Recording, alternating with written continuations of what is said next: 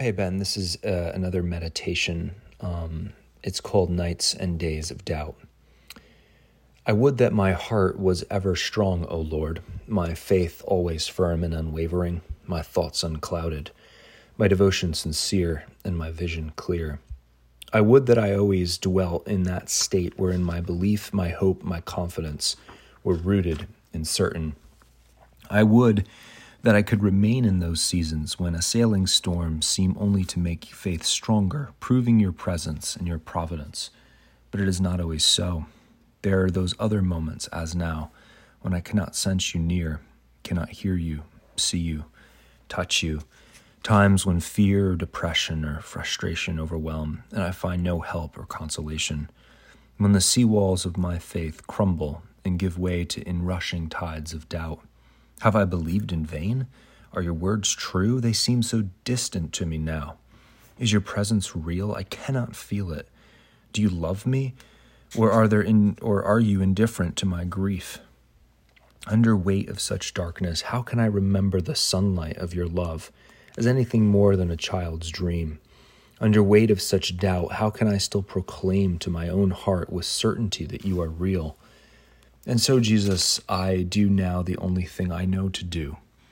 Here I drag my heavy heart again into this cleared and desolate space to see if you will meet me in my place of doubt, even as you mercifully met your servant Thomas in his uncertainty, even as you once acted in compassionate response to a fearful father who desperately pleaded, I believe, Lord, help me with my unbelief. For where else but to you might I flee with my doubts? You alone have the words of eternal life. this I know to be true, my Lord and my God. You are not in the least angered by my doubts and my questions, for they have often been the very things that lead me to press closer into you, seeking the comfort of your presence, seeking to understand the roots of my own confusion so also use these present doubts for your purposes, O Lord. I offer them to you. Even as the patriarch Job made of his pain and confusion a petition, even as the psalmists again and again carried their cries and their questions and their laments to you, so would I be driven by my doubts to despair of my own strength and knowledge and righteousness and control, and instead to seek your face, knowing that when I plead for proof, what I most need is your presence. In your presence, I can offer my questions, knowing you are never threatened by my uncertainties. They don't change your truth. My doubts cannot unseat your promises. You are a rock, O Christ, and your truth is a bulwark that I might dash myself against until my strength is spent and I collapse at last in despair, only then to feel the tenderness of your embrace as you stoop to gather me up, drawing me to your breast, cradling me there, where I find I am held again by a love that even my doubts cannot undo. O Lord, how many times have you graciously led me through doubt into a deeper faith? Do so again, my Lord and my God. Even now, do so again.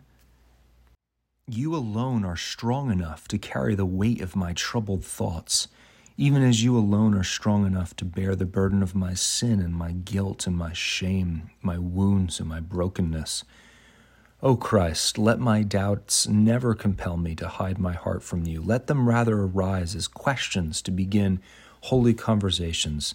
Invert these doubts, turning them to invitations to be present, to be honest, to seek you, to cry out to you, to bring my heart fully into the struggle rather than to seek to numb it.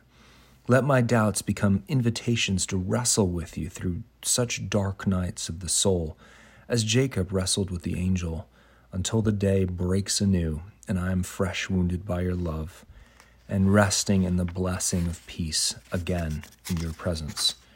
Now, O Lord, may the end result of my doubt be a more precious and hard fought faith, resilient as the Methuselah tree, and a hope more present and evergreen, and a more tender and active mercy extended to others in their own seasons of doubting.